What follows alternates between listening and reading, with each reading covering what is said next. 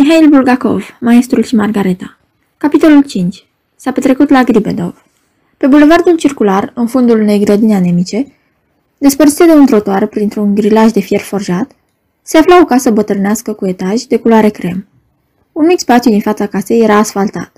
Iarna, pe locul acela, se înălța un troian de zăpadă cu o lopată înfiptă în vârf, iar vara el devenea o superbă terasă de restaurant cu un brar de pânză. Casei se spunea Casa Gribedov, întrucât aparținuse cândva, zice-se, unei mătuși de-a scriitorului Alexandra Sergeevna Gribedova. De aparținuse sau nu, nu știm precis.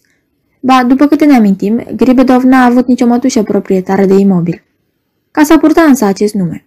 Mai mult decât atât, un palavragiu moscovit povestea că la etaj, în sala rotundă cu coloane, vestitul scriitor ar fi citit acestei mătuși, tolănită pe sofa, fragmente din prea multă minte strică. Deși naiba știe, i-o fi citit poate, dar asta n-are importanță. Important este că în prezent casa aparține acelui masolit, pe care îl condusese nefericitul Mihail Alexandrovici Berlioz, înainte să-și facă apariția la Patriarșe Prud. Urmând exemplul membrilor masolitului, nimeni nu spunea casa Gribedov, ci pur și simplu Gribedov. Ieri am stat două ceasuri la coadă la Gribedov. Ce ai rezolvat? Am obținut o lună de zile la Ialta. Bravo! Sau, du-te la Berlioz astăzi, de la 4 la 5, are audiențe la Gribedov. Și așa mai departe. Masolitul se instalase la Gribedov cum nu se poate mai bine și mai intim. Oricine intra acolo lua involuntar cunoștință, întâi și întâi, de anunțurile diferitelor cercuri sportive și contempla fotografiile de grup și individuale ale membrilor masolitului, care umpleau de jos până sus pereții scării ce ducea la etaj. La etaj, pe prima ușă, se lăfăia o inscripție cât toate zilele. Secția pescari, vilegia turiști. Și tot aici era înfățișat un caras prins în cărligul unei undițe. Pe ușa camerei cu numărul 2 se afla o inscripție oarecum stranie. Deplasări de creație pentru o zi. Adresați-vă tovarășului M. Ev Podlojnaia. Ușa următoare porta o inscripție scurtă, dar mai mult decât stranie. Perelghino. Apoi, vizitatorului ocazional al casei Gribedov începeau să-i fugă ochii în toate părțile pe variatele și multiplele inscripții ce împestrițau ușile din lemn de nuc ale mătușii. Numerele de ordine pentru hârtie se eliberează la Poliovkina, caseria, plata în numerar individual a autorilor de sketchuri. Dacă izbuteai să străpungi coada nesfârșită ce se întindea până jos la poartă, puteai vedea inscripția de pe ușa la care lumea dădea năvală fără o clipă de răgaz. Spațiul locativ Dincolo de spațiul locativ, ți se dezvăluia privirilor un afiș splendid reprezentând o stâncă, iar pe creasta stâncii, înfășurat în burcă, un călăreț cu o armă în bandulieră. Mai jos, palmier și un balcon, iar în balcon un tânăr ciufulit, privind undeva spre cer cu niște ochi nespus de vioi și ținând în mână un stilou. Tot acolo scria Concedii complexe de creație de la două săptămâni, schiță novelă, până la un an, roman trilogie. Ialta, Snuxu, Borovo, Țihiziri, Majinduari, Leningrad, Palatul de iarnă. Și în fața acestei uși era coadă, dar nu cine știe ce, așa cam la vreo 150 de persoane. Apoi, supunându-se cotiturilor, urcușurilor și coborâșilor, capricioase ale casei Gribedov, urmau Consiliul de Conducere al Masolitului, casierile numărul 2, 3, 4, 5, colegiul redacțional, președintele Masolitului, sala de biliard, tot soiul de unități auziliare și, în sfârșit, acea sală rotundă cu coloane, unde mătușa se desfătase ascultând comedia genialului său nepot. Nimerind la Gribedov, orice vizitator își dădea seama pe loc, dacă, bineînțeles, nu era cretin de-a binerea, ce minunat o duc acești norocoși membri ai masolitului și numai decât prindea să-l roadă o neagră invidie. Urmau neîntârziat reproșuri amare adresate cerului, care nu avusese grijă să-l înzestreze la naștere și pe el cu talent literar, fără de care, firește, nu era cazul să răvnească la un carnet de membru al masolitului, un carnet maro cu chenar auriu, mirosind a piele scumpă, carnet pe care nu era moscovit să nu-l cunoască. Cine ar putea spune ceva în apărarea invidiei? Este fără îndoială un sentiment urât, dar trebuie să ne punem în situația vizitatorului. Ceea ce vedea el la etaj nu era totul. Ba era chiar departe de a fi totul. Întreg parterul casei îl ocupa restaurantul. Și ce restaurant? Pe bună dreptate era socotit cel mai grozav din Moscova. Și nu numai pentru că ocupa două săli mari cu tavanul boltit, cu picturi reprezentând cai liliachi cu coroane asiriene, nu numai pentru că la fiecare masă era o lampă învelită cu un mic șal, nu numai pentru că acolo nu putea pătrunde primul venit de pe stradă, ci și pentru că, prin calitatea mâncărurilor sale, Gribedov întrecea oricare alt restaurant din Moscova, iar mâncărurile se vindeau la un preț accesibil, niciodată împovărător. De aceea nu ni se pare de fel curioasă convorbirea pe care a surprins-o odată, lângă grilajul de fier forjat al casei Gribedov, autorul acestor rânduri, cum nu se poate mai verosimile. Unde e masa de seară, Ambrozie? Ce întrebare, dragă foca! Aici, bineînțeles. Archibald Archibaldovici mi-a șeptit astăzi că va servi și alău natur, o capodoperă a artei culinare. Știi să trăiești, Ambrozie, răspunse cu un oftat admirativ foca, un slăbănog neîngrijit, cu furuncule pe ceafă, adresându-se lui Ambrozie poetul, un uriaș bucălat, cu buzele rumene și părul auriu. Nu-i vorba de nicio știință anume, îl contrazise Ambrozie, ci de dorința cea mai elementară de a trăi omenește. Vrei să spui, foca dragă, că poți găsi și la Coliseum niște sălăiași? Dar la Coliseum o porție de șalău costă 13 ruble și 15 copeici, pe când la noi îți ția 5 și 50. Și unde mai pui că la Coliseum peștele e vechi de 3 zile? Ba pe deasupra nu ai nicio garanție că nu te vei trezi cu un ciorchine de strugure peste mutră din partea celui din tâi june care dă buzna acolo, venind din pasajul teatral. Mă declar categoric împotriva Coliseumului, vocifera Ambrozie gastronomul, de răsuna tot bulevardul. Nu căuta să mă convingi, Foca. Nu caut să te conving, Ambrozie, spuse Foca, dar masa de seară se poate lua și acasă. Nici nu mă gândesc, tuna Ambrozie. Mi-o închipui pe nevastă ta încercând să gătească la cratiță în bucătăria comună și la natur. Ha, ha, orvoar, Foca. Și Ambrozie se repezi fredonând spre terasa cu umbrar. Eh, da, ce a fost, a fost. Nu l-au uitat moscoviții băștinași pe celebrul Gribedov. Ce, șalău, rasol, e o banalitate, Ambrozie, dragă. Dar cega, cega în caserole de argint, cega bucăți, rânduri, alternate cu cozi de rat și caviar proaspăt. Dar ouăle la pahar cu piure de ciuperci. Și fileurile de sturs nu vă plăceau? Dar trufele. Dar prepelița preparată după o rețetă genoveză. Nu o ruble și jumătate. Dar gezul, dar serviciul reproșabil. Și în iulie, când toată familia e plecată în vilegiatură, iar pe dumneata te rețin în oraș anumite treburi literare ce nu suferă amânare, pe terasă, la umbra vitei de vie, lucind într-o pată de aur pe o față de masă imaculată, o farfurioară de supă prin tanier, îți amintești, Ambrozie? Dar ce să te mai întreb? Văd după buzele dumitale că nu ai uitat. Toate lostrițele și celea și dumitale sunt fleacuri. Dar de becaținele, sitarii și becațele de pădure, când e sezonul lor, de prepelițe, de găinușele de baltă, ce zici? Și apa minerală în arzan care ți se prelinge în spumantă pe gâtlej? Ajunge însă, te abazi de la subiect, cititorule. Vină cu mine. În seara aceea, la ora 10 și jumătate, când Berlioz se prăpădise la Patriar și Prudu, Grivedov avea toate camerele de la etaj cufundate în întuneric, în afară de una singură, unde luminile erau aprinse și unde tângeau 12 literați, strânși acolo pentru ședință și așteptându-l pe Mihail Alexandrovici. Stăteau pe scaune, pe mese și chiar pe cele două pervazuri ale camerei, în care își avea sediul Consiliul de Conducere al Masolitului, sufocându-se de căldură. Prin ferestrele larg deschise nu pătrundea nicio adiere de vânt. Moscova își revărsa toată arșița adunată în cursul zilei în asfalt și era limpede că noaptea nu va aduce nicio ușurare. Unis de ceapă venea de la subsolul casei mătușii, unde funcționa bucătăria restaurantului, și tuturor le era sete, toți erau enervați și furioși. Literatul Bescutnikov, un om liniștit de felul său, bine îmbrăcat, cu niște ochi mici și scoditori, își consultă ceasul. Minutarul se apropia târâși de 11. Bescutnikov ciocăni cu degetul în cadran, arătându-i vecinului său, poetul Dubravski, care ședea pe o masă și, de urât, își bălăbănea picioarele încălțate cu pantofi galbeni cu talpă de cauciuc. Se cam întrece cu gluma, bombăni Dubravski. S-a împotmolit pe semne flăcăul la malul clezmei. Dădu replica o voce groasă aparținând Anastasiei Luchinișna. Fată de negustor din Moscova, rămasă orfană, care devenind scriitoare, autoare de schițe marine, excela în scene de război și semna cu pseudonimul Navigatorul George. Dați-mi voie, glăsui îndrăsnet Zagrivov, cunoscut autor de sketchuri. Și eu, în loc să mă coc aici, aș fi stat cu plăcere pe balcon la o ceașcă de ceai. Ședința era fixată pentru ora 10, nu-i așa? La ora asta e plăcut pe marul clesmei. Îi atâță mai departe pe ceilalți navigatorul George, știind că stațiunea de vile pentru literați, Perelghinio, de pe malul clesmei, este punctul nevragic al tuturor. La ora asta cântă, desigur, și privighetorile acolo. În ce mă privește, lucrez întotdeauna mai cu sport când sunt în mijlocul naturii, mai ales primăvara.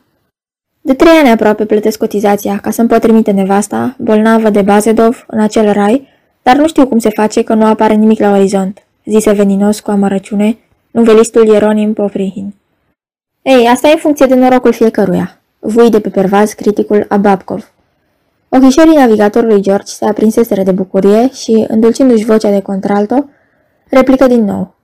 Nu trebuie să fim invidioși, tovarăși. Avem numai 20 de vile și se mai construiesc doar șapte, iar noi suntem 3000 de inși în masolit. 3111, preciză cineva într-un colț. Ei, vedeți, urmă navigatorul George, ce să-i faci? Se înțelege de la sine că locuri în vile au primit cei mai talentați dintre noi.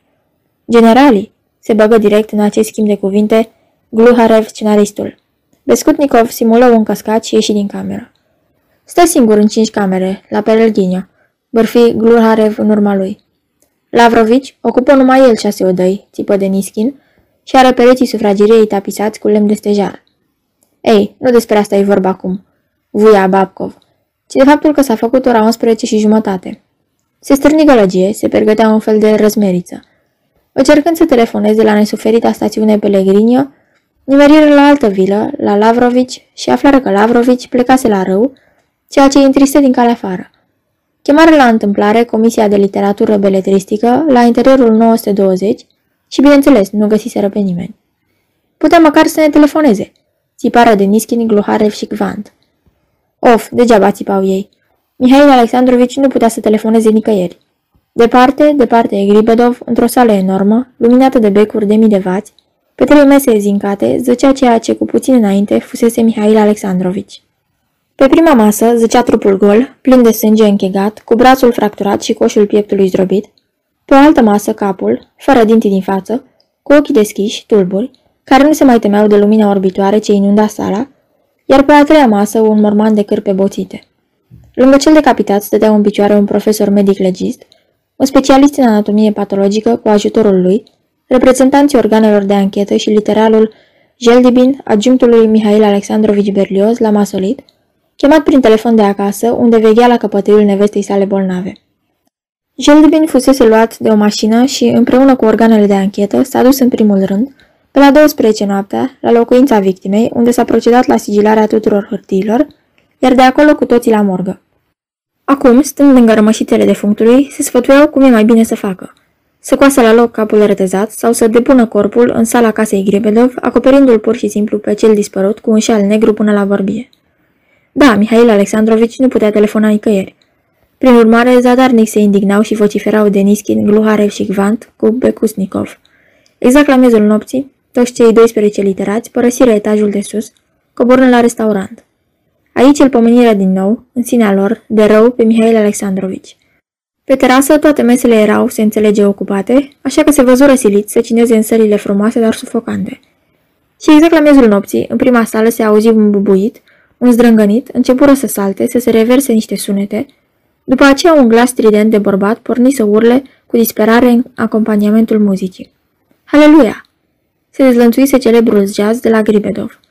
Fețele asudate ale clienților parcă se înseninară, caii pictați pe plafon prinseră viață, lustrele parcă sporiră lumina și deodată, ca scăpate din lanț, prinseră adânțui ambele săli, iar mai apoi și terasa. Porniră la dans Gluharev cu poeta Tamara Polomeseț, început să danseze și Kvand și Jukopov, romancierul, cu artistă de cinema în rochie galbenă. Dansau Dragunski, Cerdaci, micul Deniskin cu gigantica navigatorul George, dansa frumoasa arhitectă Semechina Gal, pe care o ținea strâns în brațe un necunoscut în pantaloni alb de pânză groasă. Dansau ai casei și invitați, oaspeți din Moscova și de Aiură, un oarecare Vitea Cuftic din Rostov, regizor, cu o pecingine mare liliachie pe obraz, dănțuiau cei mai de seamă reprezentanți ai subsecției de poezia masolitului, adică Pavianov, Bokohulski, Slatski, Spichkin, Adefna Buzdec, dansau tineri de profesie necunoscută cu tunsură box, cu umeri vătuiți, dansau un ins foarte trecut, cu barbă, în care îi se încurcase o foaie de ceapă verde, iar în brațele lui se zgâlția o jună prăpădită, mâncată de anemie, într-o rochie de mătase portocalie. Scăldați în sudoare, ospătarii portau deasupra capetelor halbe de bere aburite, urlând răgușit cu năduf. Faceți loc, faceți loc, vă rog!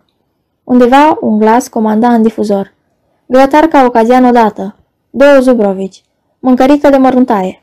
În același timp, vocea subțire de bărbat urla. Haleluia! Bubuitul talelor aurii ale jazzului era estompat, în răstimpuri, de zângănitul farfuriilor, cărora femeile de la oficiu, după ce le spălau, le dădeau drumul pe un plan înclinat drept în bucătărie. Într-un cuvânt, infer, nu alta. La miezul nopții apăru o vedenie de iad. Pe terasă ieși un bărbat de o rară frumusețe, cu barba ca un pumnal, îmbrăcat în frac și aruncă o privire maestuoasă în jur, ca și când și-ar fi privit domeniile.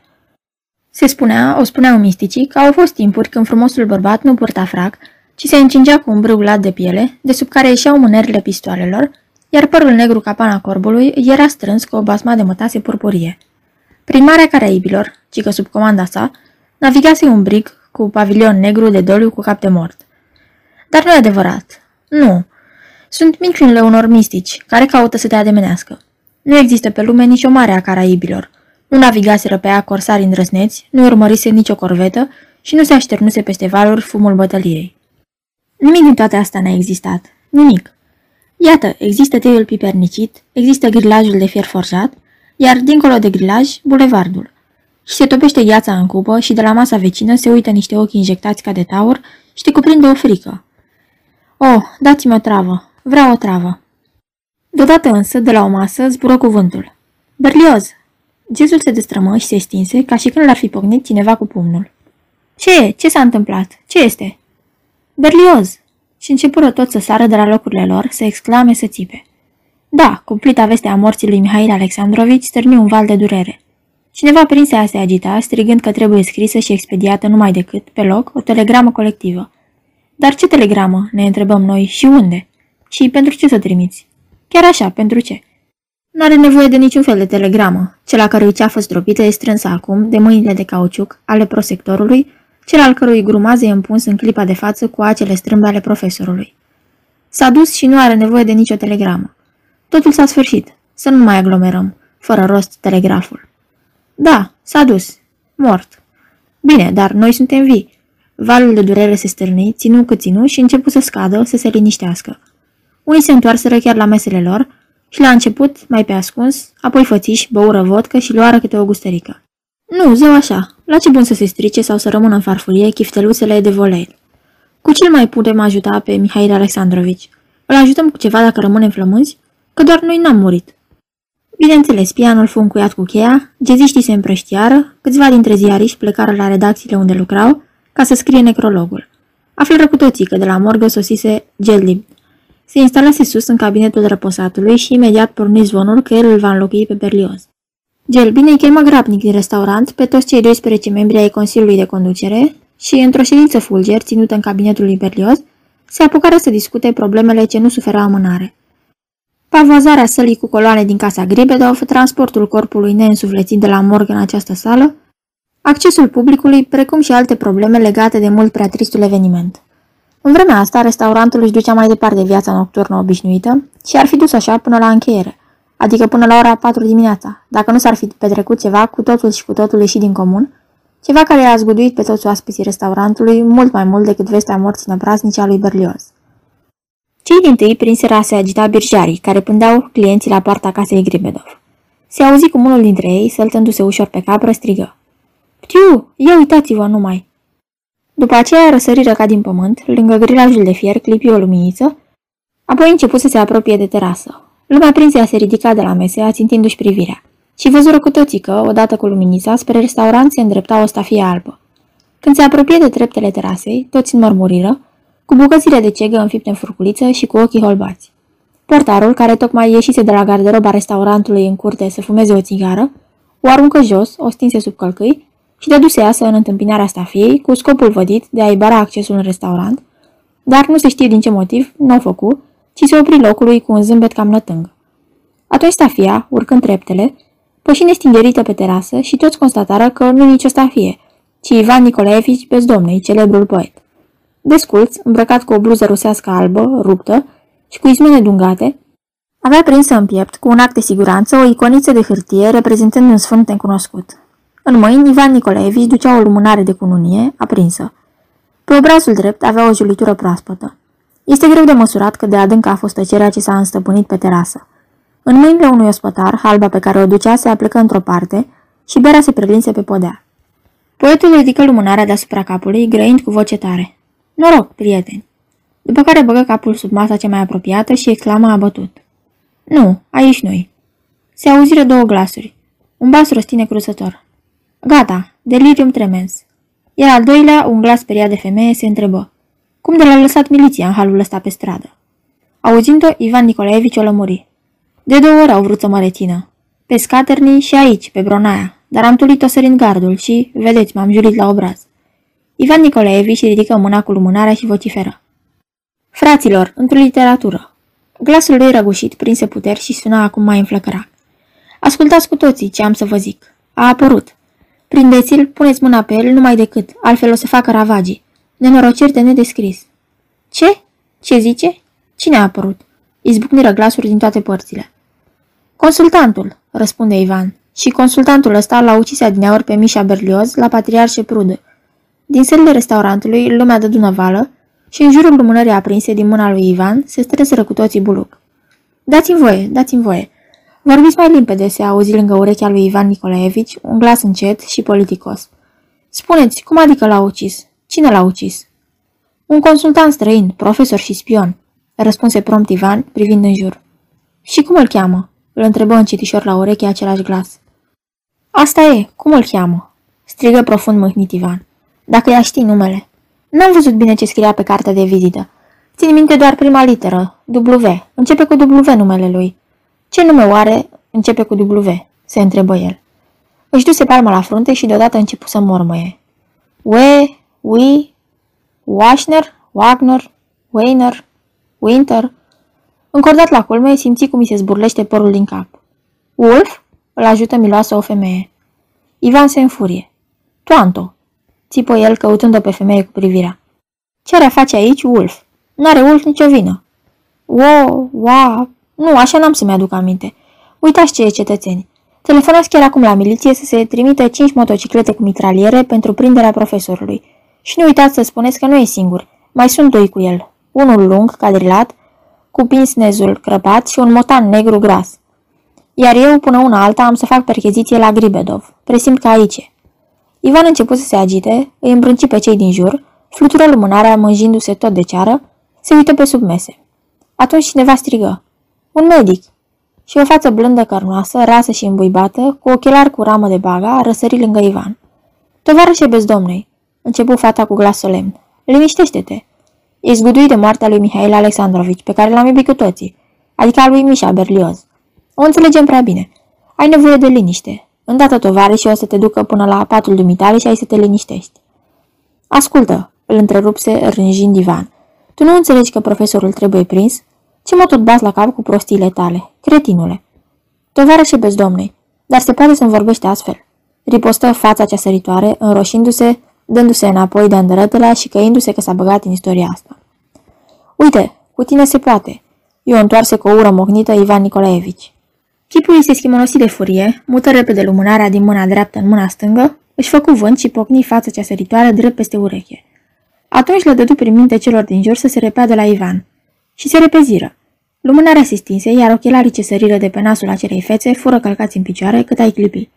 Ivan scoase un răcnet războinic, cumplit, ce se auzi chiar și pe bulevard, stârnind curiozitatea trecătorilor și porni să se apere. Vesela zângănea căzând de pe mese, femeile țipau, iar în timp ce ospătarii îl legau pe poet cu ștergare, la garderobă se consumă următorul dialog între fostul comandant de bric și portar. N-ai văzut că e nizmene?" întrebă rece piratul. Bine, Archibald Archibaldovici, ripostă portarul, care o băgase pe mânecă. Dar cum puteam să nu-i dau drumul, dacă dumnealui este membru al masoritului? N-ai văzut că e nizmene? repetă piratul. Iertați-mă, Archibald Archibaldovici, se scuză portarul, stacojiu la față. Ce puteam face? Înțeleg și eu atâta lucru. Pe terasă și dau doamnele. Doamnele n-au niciun amestec. Doamnelor le este indiferent. Nu se lăsă piratul, sfredelindu-l literalmente cu privirea, dar miliției nu este indiferent. Un om în izmene poate circula pe străzile Moscovei numai într-un singur caz.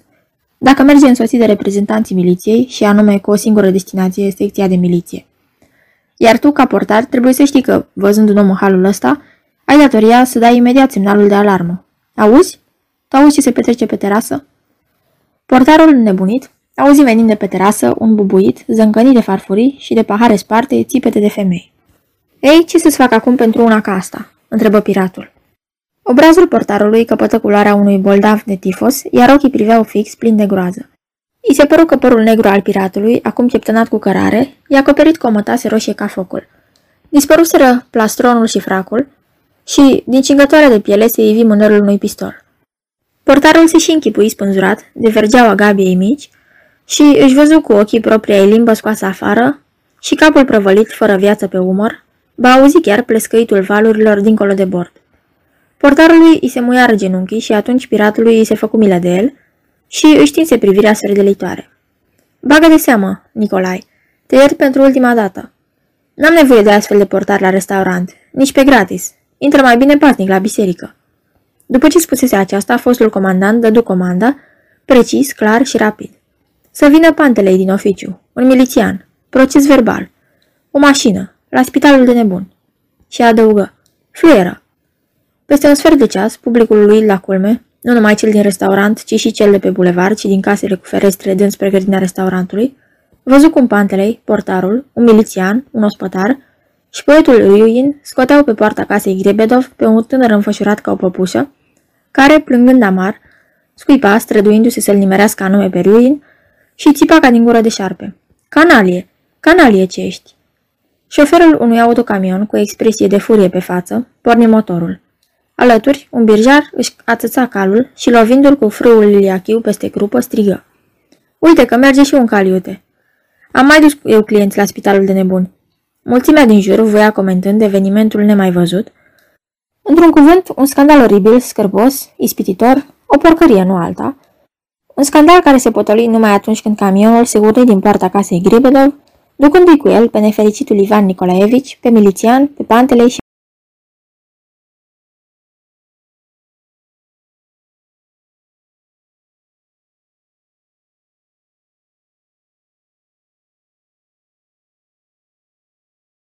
Aceasta este o înregistrare Cărțiaudio.eu. Această înregistrare este citită cu respectarea legislației în vigoare pentru Cărțiaudio.eu. Copierea, repostarea, multiplicarea, vânzarea, închirierea și sau difuzarea publică a acestei înregistrări, fără acordul scris al Cărțiaudio.eu, constituie infracțiune și se pedepsește conform legilor în vigoare. Pentru noutăți, vă invit să vizitați site-ul www.cărțiaudio.eu și să ne susțineți cu un like, subscribe și follow pe canalul de YouTube Cărți Audio. Vă rugăm să îi susțineți prin donații pe naratorii voluntari ai acestui canal și site. Vă mulțumim și vă dorim audiție plăcută în continuare.